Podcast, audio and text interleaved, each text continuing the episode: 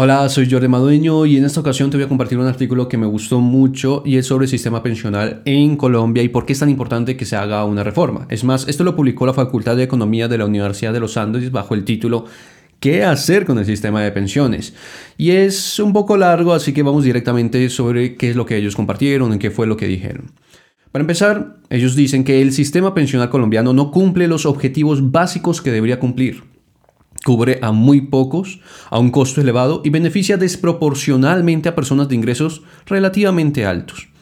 En la nota macroeconómica número 35, economistas de los Andes proponen que el sistema de protección económica a la vejez transite progresivamente a un sistema en el que los sistemas de asistencia social se integren en un pilar semi-contributivo, donde los no pensionados reciben un subsidio complementado con las devoluciones de contribuciones para quienes contribuyeron pero no se lograron pensionar incluyendo los intereses.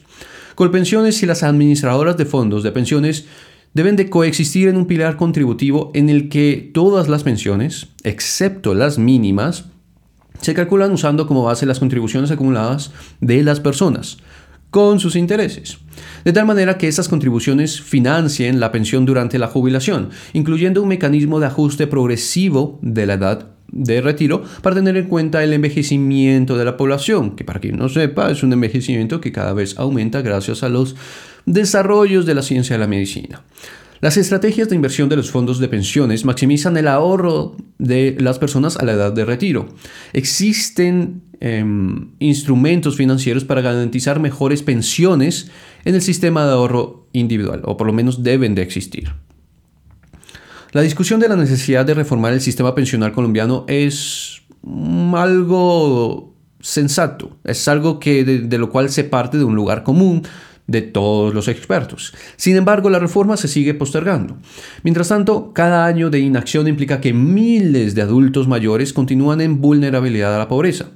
Por ejemplo, cerca del 26% de los adultos mayores de 60 años viven en pobreza en Colombia lo cual está por encima de países como Perú, que tiene un 21%, o Ecuador, que tiene un 23%, o de Chile, que tiene un 5%, o de Brasil, que también tiene un 5%.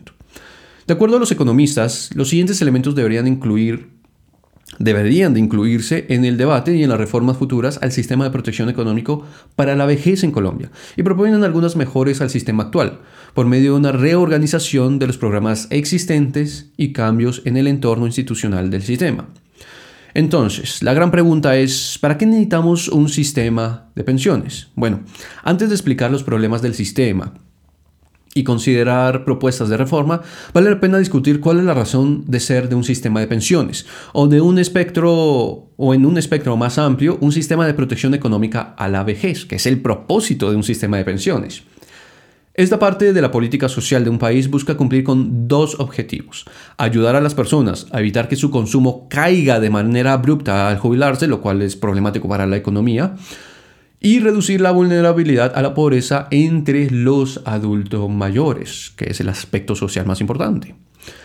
Los estados se apoyan en dos tipos de programas para cumplir con estos dos objetivos.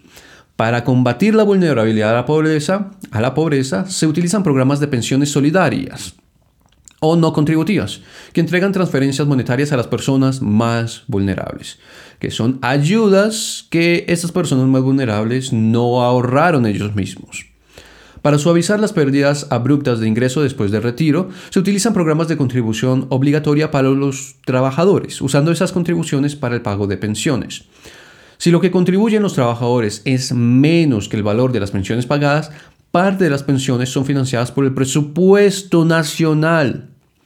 En Colombia, el presupuesto nacional destinado a la protección económica del adulto mayor se enfoca en cubrir el pago de pensiones de regímenes especiales. El déficit de colpensiones, Colombia Mayor, y a futuro el déficit que se generará del Fondo de Garantía de Pensión Mínima del régimen de ahorro individual. Al menos todo eso es en el caso de Colombia. Ya que tenemos elementos de este sistema, ¿por qué debemos de reformarlo? Es decir, si ya tenemos Colombia Mayor, si ya tenemos esos programas del BEPS, porque si tenemos eh, la estructura de colpensiones y el sistema pensional eh, privado, etcétera, etcétera, ¿Por qué tenemos que reformarlo? Bueno, son muchas las razones que justifican los llamados constantes a la reforma del sistema. Algunas de las más importantes son, en primer lugar, la baja cobertura del sistema contributivo.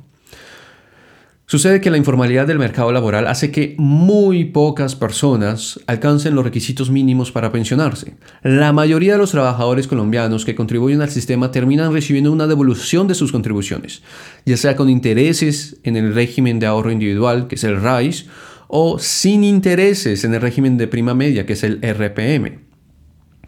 A mediados de 2020, el número de pensionados por vejez, incluyendo pensionados de supervivencia del RAIS y RPM, sumaron 1,5 millones de personas.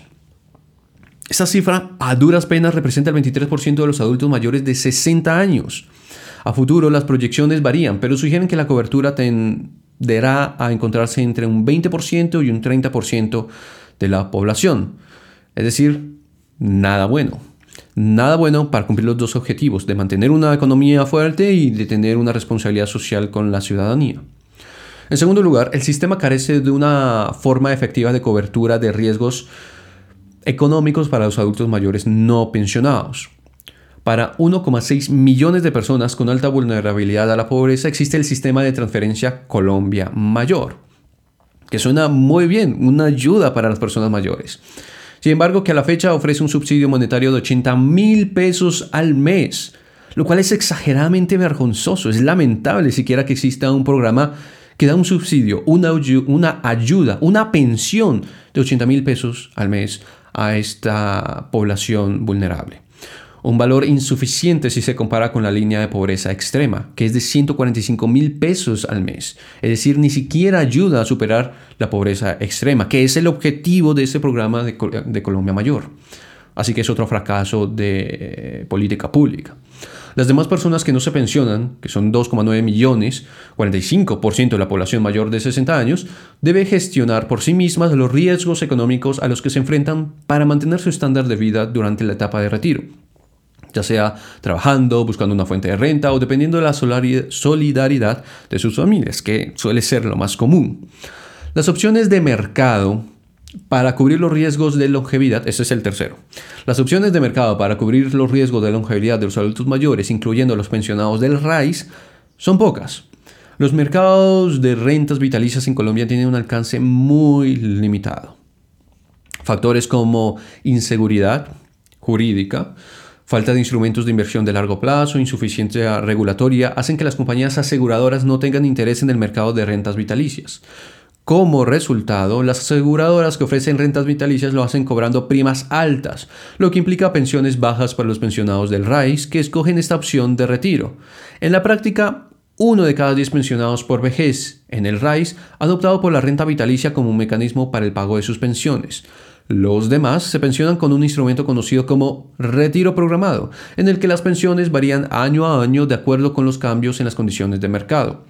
Entre los no pensionados, el sistema debería procurar ingresos mensuales durante toda la vida del jubilado y no un pago único al momento del retiro, incluso si incluye intereses. Si bien el gobierno ha intentado ofrecer rentas vitalicias para los no pensionados a través del programa de beneficios económicos periódicos, que es el BEPS, este programa continúa siendo incipiente. Quienes llegan a la edad mínima de retiro prefieren un pago único por el valor de las contribuciones a una renta vitalicia de un BEPS, reflejando un sesgo por el presente. Cuarto, el sistema es deficitario y regresivo. Beneficia desproporcionadamente a personas de ingresos relativamente altos. Aunque el sistema no pensiona a mucha gente, buena parte del presupuesto de la nación se destina al pago de pensiones, lo cual es curioso. El gasto público en la nómina de pensionados representa aproximadamente el 4% del PIB por año, o el 30% del recaudo tributario anual. La mayoría de este gasto financia las pensiones de los regímenes especiales, una figura de marchitamiento desde el 2005, pero que seguirá afectando a las finanzas públicas durante las próximas décadas. El déficit lo financiamos todos, pero se dedica a financiar las pensiones de unos pocos, las cifras del presupuesto general de la Nación en 2020 refleja la inequidad del sistema de protección económica a la vejez en Colombia. Por cada peso que el presupuesto destina a Colombia Mayor, se destinan 9,5 pesos para un pensionado de Colpensiones y 30 pesos para un pensionado de los fondos de pensiones públicas, el FOPEP. Al interior de Colpensiones, los subsidios son más altos para las personas de mayores ingresos, aumentando la inequidad en el sistema. Colombia ocupa los últimos lugares en gasto de asistencia a los adultos mayores más vulnerables en el continente, menos de un 0,2% del PIB. De hecho, el sistema pensional contribuye a incrementar la desigualdad en Colombia. Así que en lugar de estar proveyendo una ayuda o un soporte social o de un interés social para la ciudadanía, lo que está haciendo es socavando cualquier intención loable que pueda tener un sistema pensional. Quinto lugar, la edad mínima de retiro es baja comparada con la expectativa de vida de los colombianos. Para garantizar una pensión por ese periodo prolongado de tiempo, las pensiones son bajas en el RAIS y los subsidios son altos en Colpensiones y en el Fondo de Garantía de Pensión Mínima. La edad mínima para acceder a una pensión en Colombia es 57 años para mujeres y 62 años para hombres. Si se mantienen de esta manera, los aumentos de expectativa de vida llevarán a pensiones más bajas para los pensionados de RAIS, porque el mismo capital acumulado tendrá que durar más años y los subsidios pagados en Colpensiones subirán, porque se tendrán, se tendrán que pagar mm, por más años. Además, el envejecimiento poblacional presionará los gastos del Fondo de Garantías de Pensión Mínima, ya que los pensionados del RAI recibirán una pensión igual al salario mínimo por más tiempo que el que su capital alcanza a financiar. Finalmente, como las mujeres tienen una expectativa de vida mayor y tienen una edad de retiro menor que los hombres, la diferencia en edad de retiro genera desigualdades de beneficios entre hombres y mujeres que se pensionan. En sexto lugar, el, marco regulatorio actual implica alta desigualdad. Personas con historias laborales similares reciben compensaciones drásticamente diferentes entre el RAIS y el RPM. Por un lado, las personas que contribuyen al sistema no se logran pensionar. Por un lado, las personas que contribuyen al sistema y no se logran pensionar reciben la devolución de sus contribuciones. En el RAI los no pensionados reciben estas contribuciones con los intereses acumulados, mientras que en la RPM reciben el valor de sus, contribuciones sin intereses. Pero ojo, ojo, estamos hablando de los que no logran pensionarse, que acumularon capital pero no lograron pensionarse.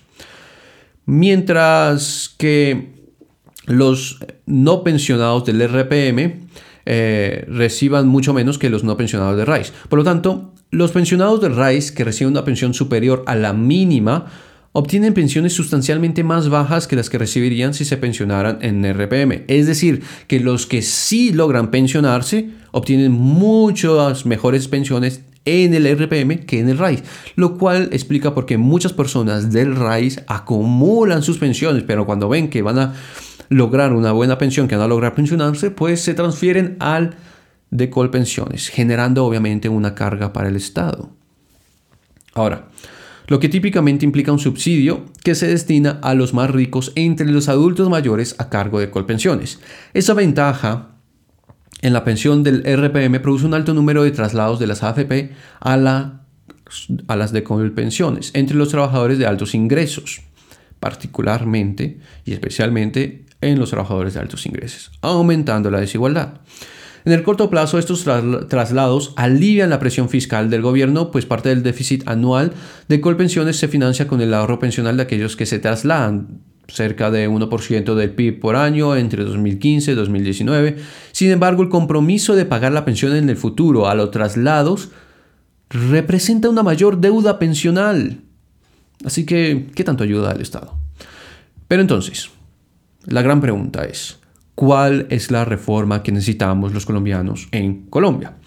Para enfrentar los problemas mencionados anteriormente se necesitan varios cambios al sistema de protección económica a la vejez. Existen varias propuestas que se encuentran encaminadas a responder a esos problemas.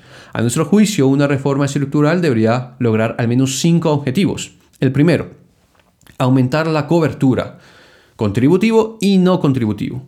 Segundo, reducir las desigualdades existentes entre el RPM y el RAIS. Tercero, reducir los subsidios a las pensiones más altas del RPM. Cuatro, asegurar la sostenibilidad financiera del sistema. Quinto y último, otorgar pensiones vitalicias y suficientes. Varias de estas propuestas se solucionan con lo que propone Desarrollo en el 2017, que por cierto ellos publicaron un análisis de 300 páginas muy interesante, que es gracias a ese análisis con el cual puede entender cómo funciona el sistema en Colombia, cuáles son algunas de las estrategias que se hacen, cuáles son los sistemas pensionales más efectivos que hay actualmente en el mundo, analizando varios países, varios sistemas, cómo ellos hicieron las pruebas, cómo ellos hicieron el progreso, los, los cambios, las transiciones entre sistemas y modelos de sistemas. Y es exageradamente interesante, realmente se aprende mucho y lo recomiendo por eso. la publicación de Fe de Desarrollo sobre el sistema multipilar que es el que se está promoviendo actualmente en Colombia, que es el que se ha planteado desde varias campañas, desde las elecciones presidenciales, y que es el que tiene el mayor sentido o es el que mejor se ha analizado o es el que más se recomienda y puede solucionar varios de esos problemas. Obviamente, simplemente por recomendar un sistema de, de pilares no va a solucionar el problema, pero sí genera una estructura, una planeación para que en lugar de que sea corrosivo los varios los distintos programas que existen actualmente sean mejor estructurados, sean complementarios, se ayuden entre sí, ayuden efectivamente a la población y realmente se alcance el objetivo del sistema pensional que es tanto el sostenimiento o la ayuda económica como el sostenimiento y la ayuda social en la población. Y creo que eso es lo más importante.